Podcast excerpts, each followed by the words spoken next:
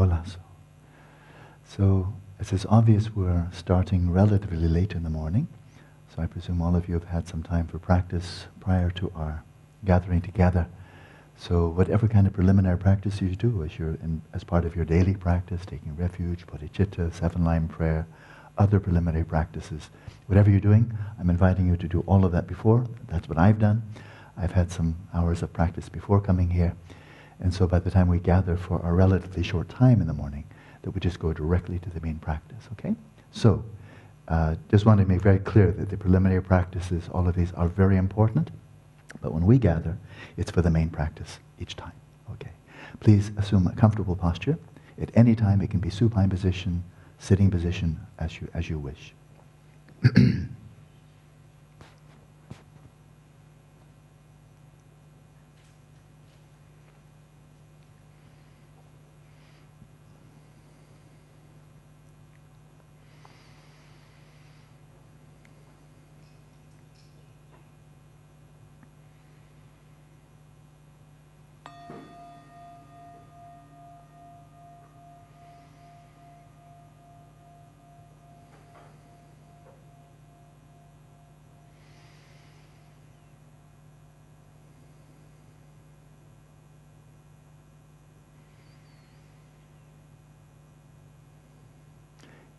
We begin this session as we'll begin all sessions. By settling body, speech, and mind in the natural state. A core, quintessential Dzogchen instruction that synopsizes the, the ground, the path, and the fruition. It can be understood and practiced on so many different levels. But let's begin by letting the awareness descend into the field of the body right down to the ground, where your body is in contact with the cushion, the floor, the, the chair. And let your mind rest in this mode of witnessing awareness, non-elaborating, attentive, quiet, in the moment, and simply attending to the sensations that arise within the field of the body where it's in contact with the ground. The earth element, those sensations of solidity and firmness.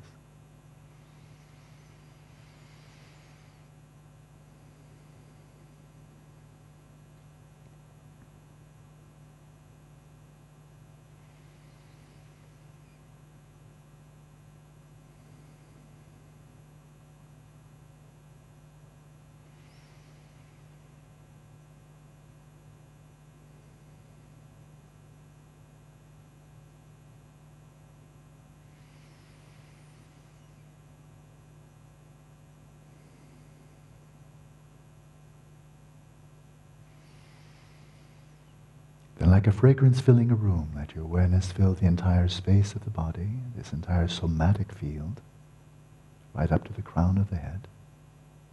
And be mindfully present throughout this whole field, aware of the sensations that arise within this space.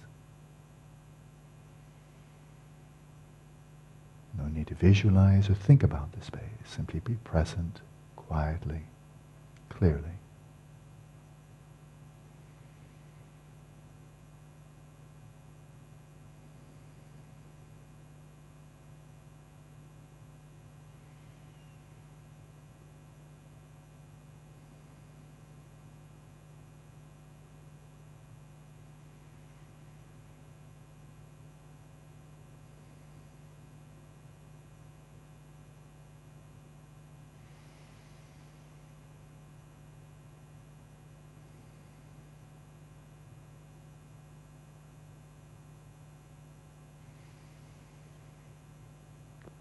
May find areas within this space that feel contracted, tense. Gently attend to them as you breathe in. And with each out-breath, more and more deeply surrender your muscles to gravity. Release.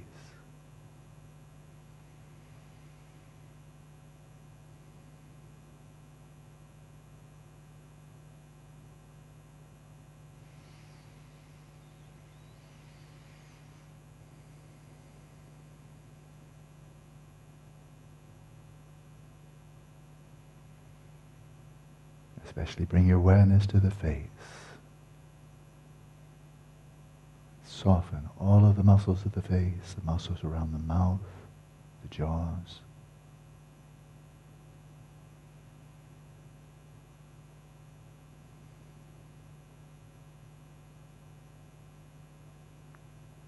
Let your forehead feel expansive, open.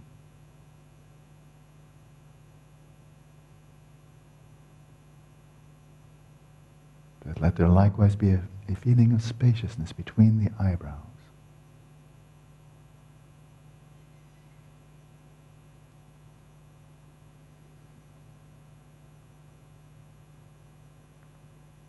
Soften all the muscles around the eyes.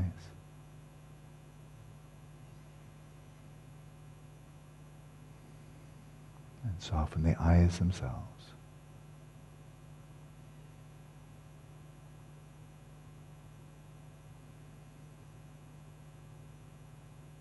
Your eyes may be closed, hooded, or somewhat open, as you wish.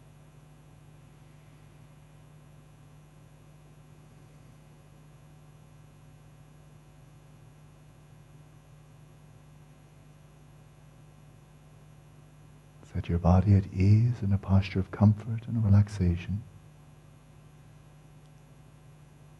And insofar as you are comfortable, you should find it very easy during the brief duration of this 24-minute session to remain very still apart from the natural movement of the breath. This will help you maintain the composure, the collectedness of your attention.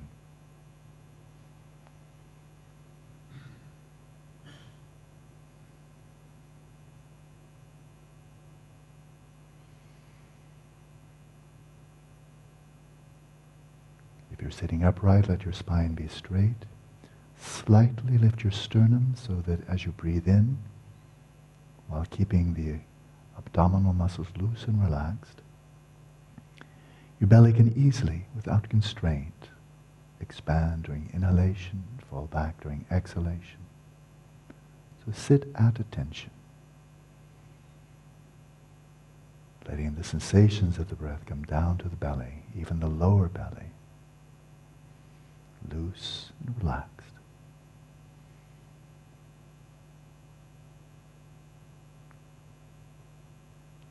If you're in the supine position, your body can be released into, into a state of total relaxation in this shavasana, in which you're emulating the posture of a corpse, utter relaxation. But mentally adopt a posture of vigilance and use this posture only for meditation thereby, through association, whenever you're in this posture, it will remind you you must be meditating. This is the posture you adopt for that. It's simply a new habit. Instead of lying down to take a nap, to daydream, or do other things, this particular posture is only for meditation.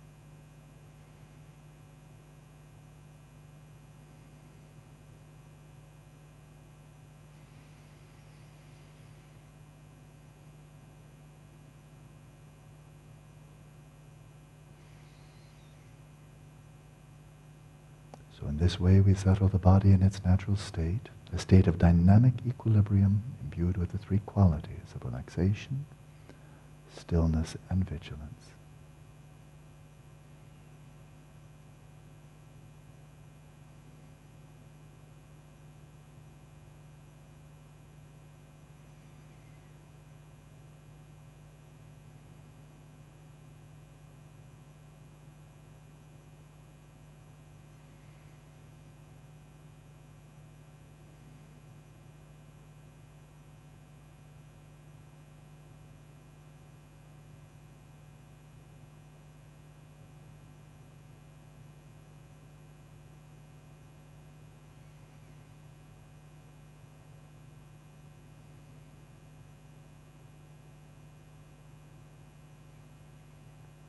On the basis of settling the body in its natural state, we move on to settle the speech in its natural state, one of effortless silence.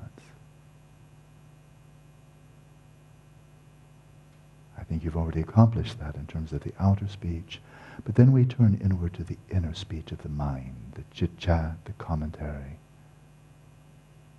the obsessive flow of discursive thought. To let this inner voice rest in its natural state of effortless silence is clearly more challenging.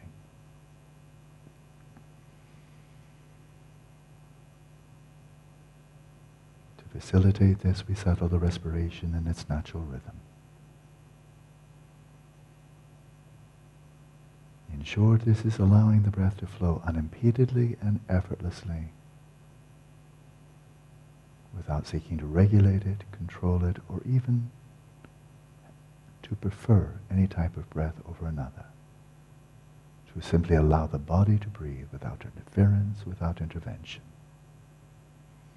Breathing as if you were deep asleep, but clearly awake.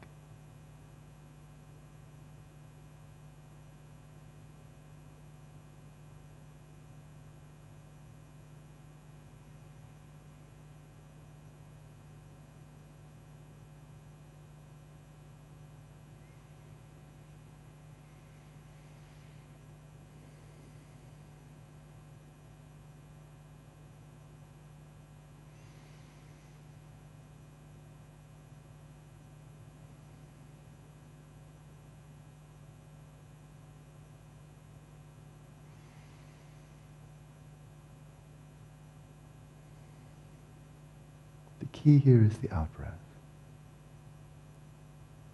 A natural time to relax, to let go. So with each outbreath, relax more and more deeply in the body. Fully release the breath all the way to the end. And gently let go of any discursive thoughts, memories, mental images that may have come to mind release them so they simply dissolve back into the space of the mind with every out breath.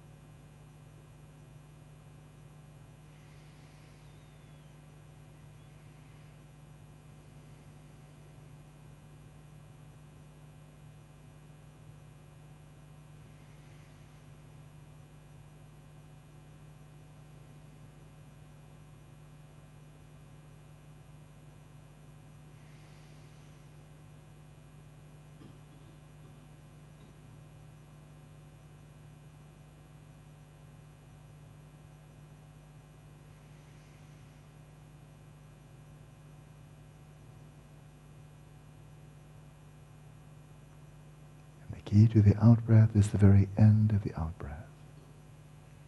Without missing an opportunity, with every exhalation. As you come to the end of the outbreath, let your mind become very still, non-discursive, very closely attentive to this final phase of the outbreath as you continue to release and release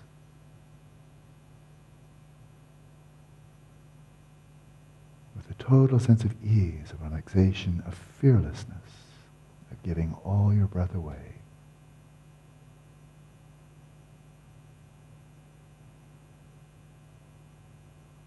And without taking the next in-breath, allow it simply to flow in at its own time, in its own way. Simply receive it as the wave flows, as the breath flows in like a wave washing up on shore. Simply accept it without pulling it in, without resisting it, whether it's long or short, deep or shallow, whether there's a pause after the end of the out-breath or no pause. Let it be. Let the body breathe. In this way, the respiration settles in its own natural rhythm and the body from breath to breath receives just what it needs.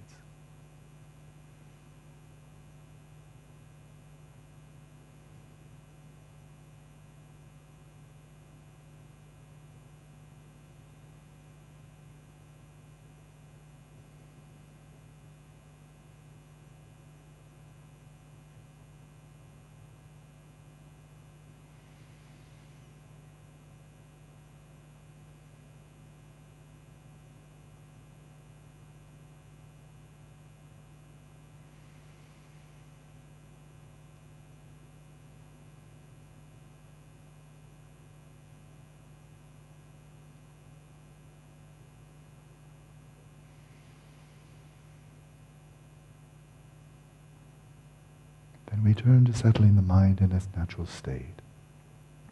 And the first step of this is to set your mind at ease, carefree, releasing all hopes and fears, all concerns about the future and the past. Just for the duration of this session, let your awareness come to rest in stillness and in, in its own natural clarity in the present moment.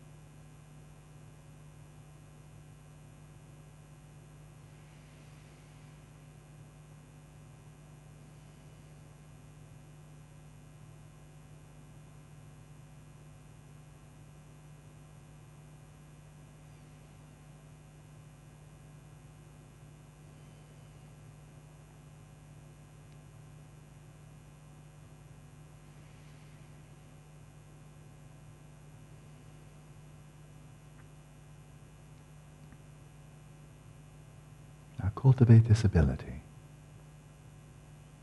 of letting your awareness rest in its own place, holding its own ground, which means not directing your attention to anything, neither to any sensory impression, nor to thoughts, images, other mental activities, or even to the space of the mind.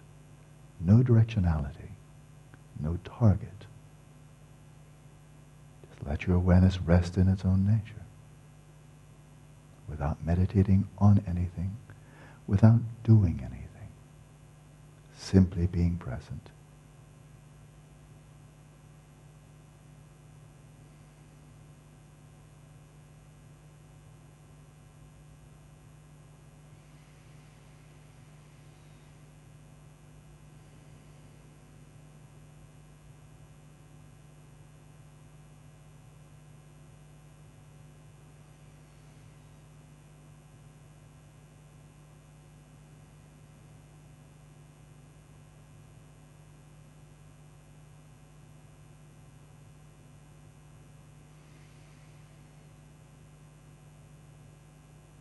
Stay in this flow of present-centered mindfulness, a mindful presence, without distraction, without being carried away, without letting awareness be set into motion obsessively. Sustain the flow of mindful presence without distraction and without grasping, without latching onto any object, either subjective or objective. Simply be present.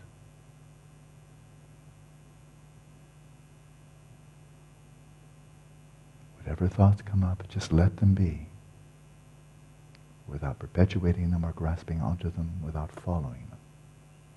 Simply let them dissolve of their own accord back into the space of the mind.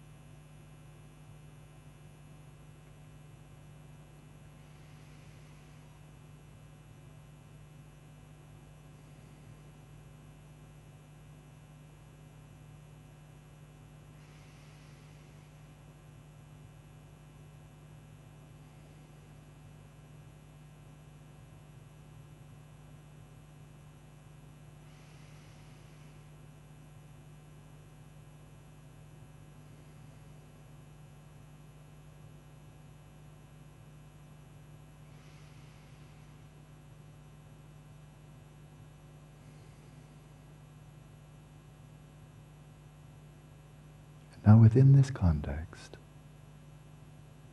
explicitly be aware of something you're probably already implicitly aware of, and that is namely the rhythm of the breath. Without explicitly directing your attention to the sensations of the breath throughout the body,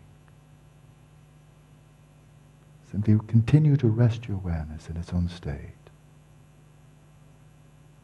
Within that, simple presence, awareness resting in its own place,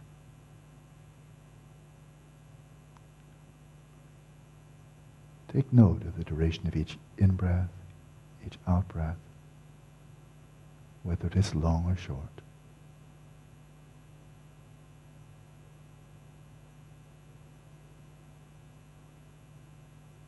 And let's continue practicing in silence.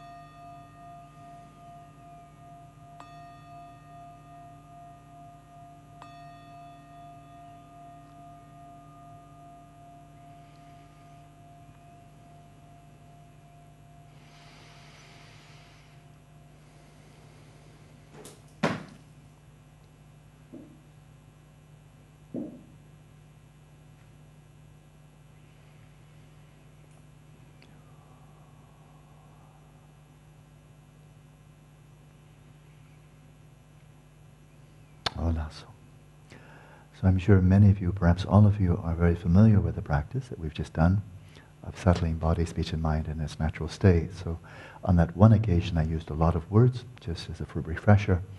Uh, if this is at all new to you, then what I would invite you to do is go back and listen to the podcast from this morning. You can always get a refresher there. But I won't use so, so many words in the future. I'll just make it much more concise, because I'm assuming you're quite familiar with it. The one novel aspect, at least for many of you, will be just the last four or five minutes of the session, having settled body, speech, and mind in the natural state. Then we kind of tiptoed into mindfulness of breathing. Now you'll know that from the many, many times that I've taught this in the past, I emphasize three approaches. One is stemming from Asanga, where you're maintaining a full body awareness, the sensations of the respiration, really the flow of prana within the body, throughout the entire body. There's one classic presentation. And then I give the, I, have often taught the uh, practice of attending to rise and fall of the abdomen, called the Burmese technique. I have no idea how old it is, but it can be very helpful for grounding the attention, stabilizing, calming the discursive mind. And then I'll very commonly have taught, countless times, the classic Theravada method, tracing back to Buddhaghosa. He in turn relies upon generations of yogis before him, where you attend to the sensations at the breath, the actual passage of the breath at your nostrils. But you'll see in what we just did here for, during the last few minutes of the session was none of the above. You weren't really directing your attention to the body, to the tactile sensations within the body, or to rise and fall of the abdomen, or to the sensations of the actual passage of the breath at all. Rather, your, the, the invitation here, the guidance was to simply let your awareness remain still. Just be still. Rest in your own place. But resting there unless you've already gone into very, very deep samadhi, simply resting there, you're just bound to be aware, you know, implicitly there on the periphery of your, periphery of your awareness. You're bound to be aware of the ebb and flow of your respiration, right? It's kind of obvious. Without having deliberately to focus your attention on it, it kind of rises up almost like somebody brushing against you.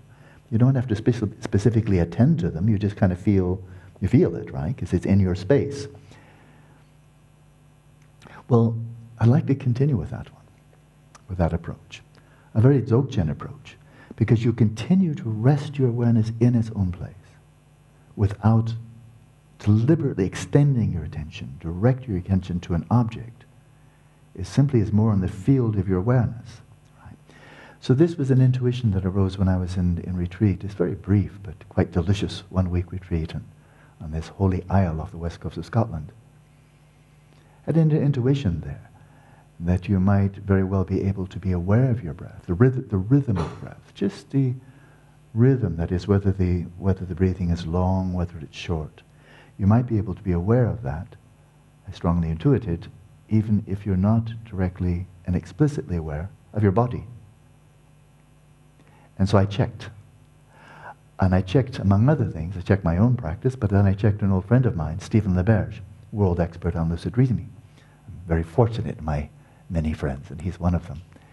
And uh, I had this intuition with respect to lucid dreaming in general, but lucid dreaming much more evidently, that when you're in the midst of a dream, and then very pointedly in the midst of a lucid dream, where you know what's going on, while on the one hand, you're not explicitly aware of anything going on your body. You don't know whether you're lying on your back, on your side, whether you're curled up, I mean, have, I've had lucid dreams. I have no explicit awareness of what my body's doing, what posture it is. It just, I know that it's there by inference, but no direct perception of anything in the body, right? It's standard.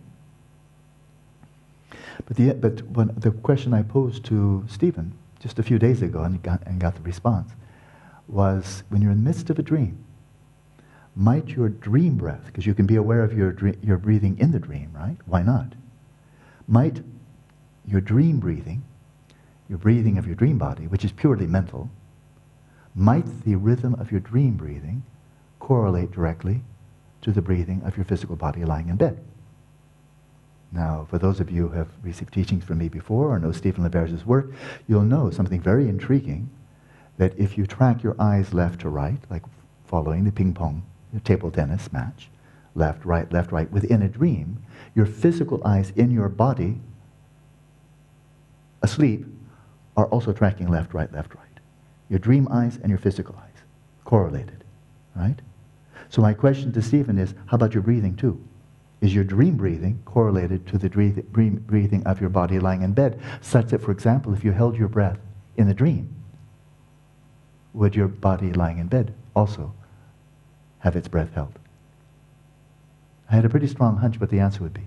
And lo and behold, I was right. It's one more correlation. It's one more correlation. They've, they've scientifically established that. Right? Now, there are differences. In a dream, if you teach yourself how, it's pretty easy. You can dream underwater. Excuse me, you can breathe underwater. Because after all, there's no air in a dream anyway, because it's not physical.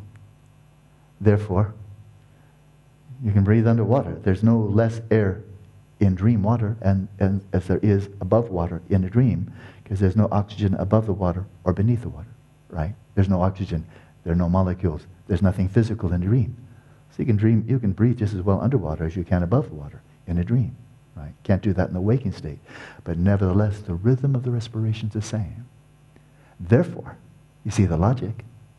You may have no explicit awareness of your physical body, but you may be following mindfulness of breathing. All you'd have to do would be follow the breathing of your dream body, which is purely mental. Cool, huh? That actually solves a problem. It solves a problem that I've been, you know, attending to for a long time. And that is when you achieve shamatha. As many of you know, you cross the threshold from the desire realm into the form realm, right? The desire realm is what we regard as reality. It's what scientists have been studying for hundreds of years. It's this physical world with inter, inter, interfacing with mental states, processes, and so forth. Right? You transcend that when you achieve shamatha. You cross the threshold. You have access to the form realm, which is another dimension of reality. Transcends this one. In fact, it's more, more primal. It is a, an ontological ground from which this world emerges like a holographic display but it's emerging from a subtler dimension of reality called the form realm. There are parallels, by the way, in modern physics. It's not a goofy idea. It's not goofy in Buddhism, it's not goofy in physics either. But when your mind is immersed in the form realm, crosses over into the form realm, as it does in shamatha, then you're no longer explicitly aware of the desire realm. You've moved from one room to another. You've stepped out of the house of the desire realm and stepped into another house of the form realm. So in the Theravada tradition, where you're tending to the sensations of the breath at the nostrils, which those sensations are clearly in the desire realm, that's only the preliminary sign. You might recall, remember the preliminary sign. That's just to get you going. But then sooner or later, as your attention stabilizes, the mind calms, you become very focused, then in that domain of your mental awareness, kind of basically right there in front of you, there will arise an acquired sign. You remember?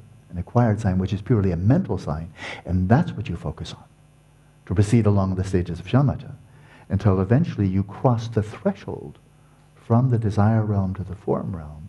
And it's that point exactly there, when you cross the threshold, that the counterpart sign arises. A hundred, nay, a thousand times subtler than the acquired sign, which is still very much part of the desire realm. And that counterpart sign is arising from the form realm. It belongs to the form realm. Right? And then if you want to proceed following that trajectory, following that methodology of Buddhaghosa, the classic Theravada tradition, then you need to reestablish your stability. You need to get a lock on the counterpart sign. It's very subtle, but that's your new object of meditation. You start with the sensations of the breath, move to acquired sign, then the counterpart sign. And the counterpart sign being located in the form realm, you get a lock on that, and then you, that's how you achieve the full, the full first jhana. And then you continue with that same sign, that counterpart sign, which in the case of mindfulness of breathing is called the conceptual quintessence of the air element. That's what you focus on, almost like a, a, an archetype, an archetype of air, of air element. That's your target. That's your object of meditation. If you want to fully achieve the first jhana, the second jhana, the third jhana, fourth jhana, that's what you're focusing on. That's classic Theravada. Right? But in Asanga's approach. He makes no reference, number one, to attending to the sensations at the nostrils, no reference to acquired sign, no reference to counterpart sign. He simply says, be aware of the coarse and the subtle flow of prana, these kind of undulations in the field, this field of energy of the body. And you simply attend to those that get subtler and subtler and subtler. And he said that's sufficient. You can achieve shamatha that way. But then the question does arise, but if you're still focusing on sensations within the desire realm, even if they're very subtle, how do you disengage from them, separate from the desire realm to the form realm? Right? And cling. If you don't need to attend to tactile sensations at all, if you're resting purely in a mental space, you may still be aware of the rhythm. Short breath, long breath, long breath, short breath, even without attending to the desire realm. Right? So, interesting. The really crucial point here, so dzogchenish, to make an adjective out of it, is you continue to rest what is core for everything we're doing here.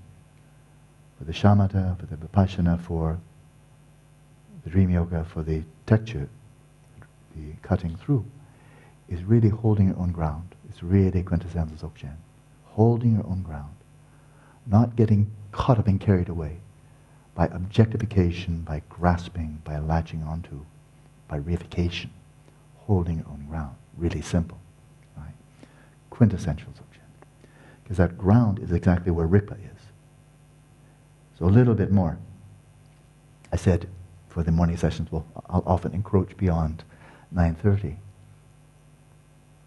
But we know in the path of the taking the mind as a path, as we're moving towards the dissolution of our minds, our, our psyches, coarse mind, into substrate consciousness. That's the end of the line of shamatha, achieving shamatha, access to the first jhana. And it said very clearly, Dudjom Lingpa is marvelously clear on this point, that the substrate consciousness illuminates all manner of appearances within samsara. All manner of appearances. Right? Samsara means desire realm, form realm, formless realm. All of it. No surprise there. It is that which makes appearances manifest. But the substrate consciousness, while illuminating appearances, does not enter into them. It doesn't become fused with them. It's of the world but not in the world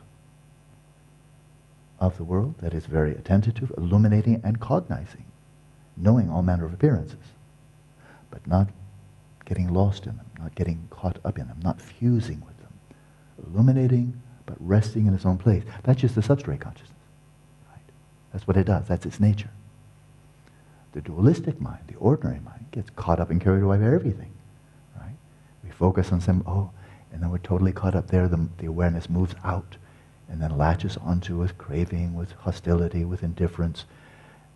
And then likewise attending to emotions, desires, thoughts, memories, images, the whole array. The ordinary mind, the dualistic mind, is getting caught up in everything. It's just like, you know, flypaper. Whatever comes up, we just stick to it. This why, this is why this first, this first bardo,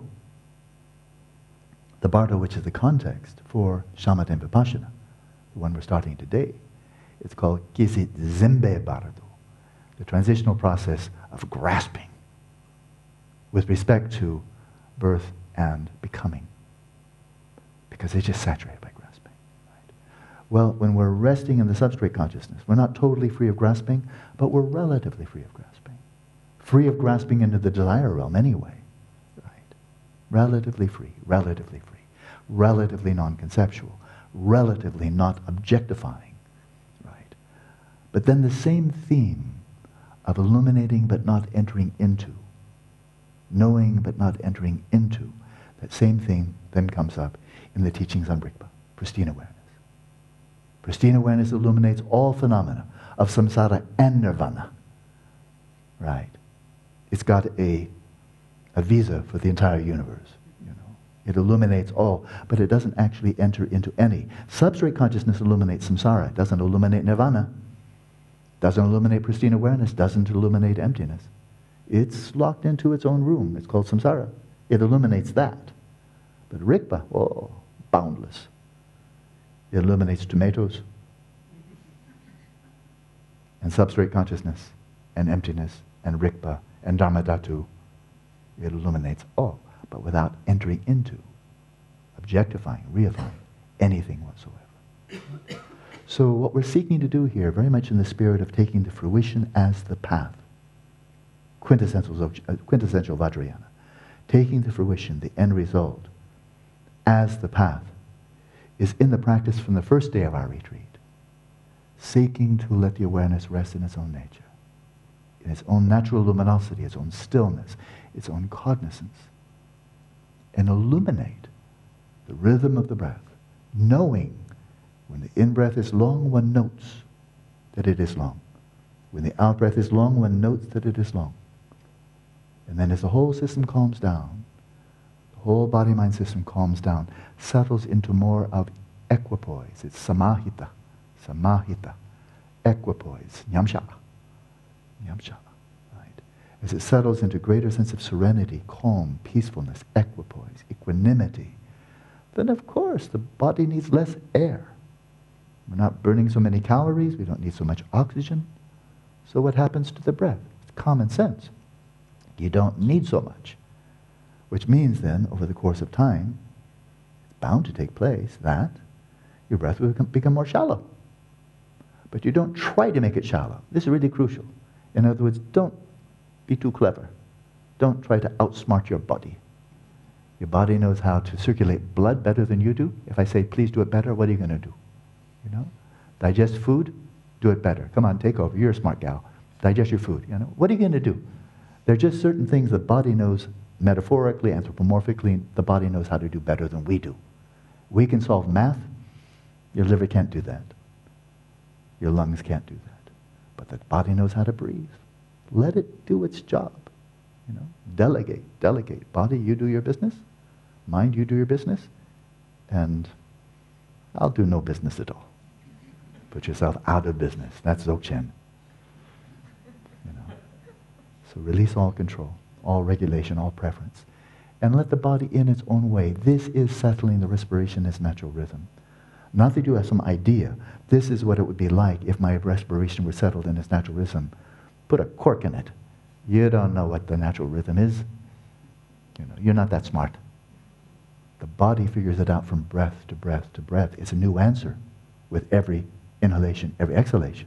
It's a new answer. It's like one of those codes. Like in wartime, they keep on ca- changing the uh, changing the code, right? That's really good, but coding, isn't it? Whatever they call that, you know, encrypting. If it keeps on changing the encryption, boy, that's really hard to break, right? Well, that's what your body does. Every breath, it changes the encryption. Every breath, it's got a new encryption. What's the natural rhythm this time? This time, this time. And let it be fresh and unprecedented each time. Which means you'll never outsmart it because it's got the code and you don't. Right? So let the respiration settle and in its own way, at its own pace, then let, as it goes from the long in breath, long out breath, then let it settle. Short in breath, short out breath. And you simply witness it as your awareness remains like the unflickering candle flame, without even deliberately attending to it. You don't have to say, oh, breath, breath, what's happening? Just, it comes up, rises, meets you. It's like the, it is like the air you breathe. You know, it's there. It's like, the, like water for the fish. They don't have to send, oh, what's water feel like?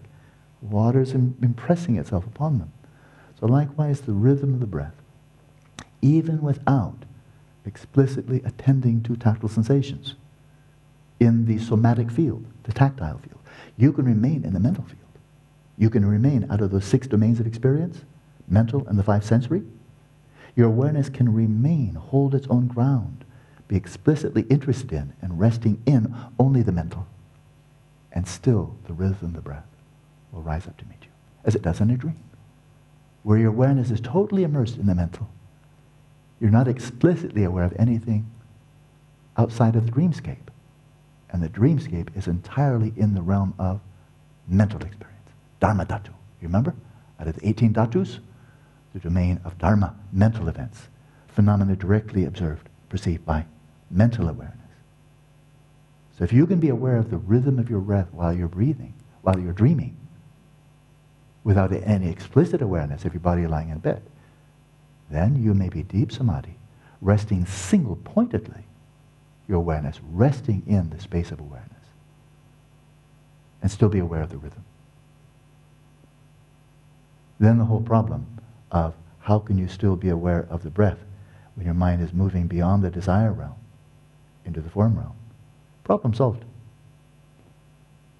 You don't need to attend to the desire realm. The rhythm is there. It seems to be a pretty deep rhythm. Pretty deep rhythm, right? Breathing in, breathing out. So there it is. That's it. Hmm, that was a good retreat. So, if you've not already signed up for your weekly meetings, please do so very, very quickly. I'll see one of you in about 10 minutes. So the time, of course, is 10, 10, 20, 10, 40, 2, 220, 240. I'll see somebody in about 10 minutes. So enjoy your morning. Continue practicing. Let's go now deeper, deeper into this practice right here.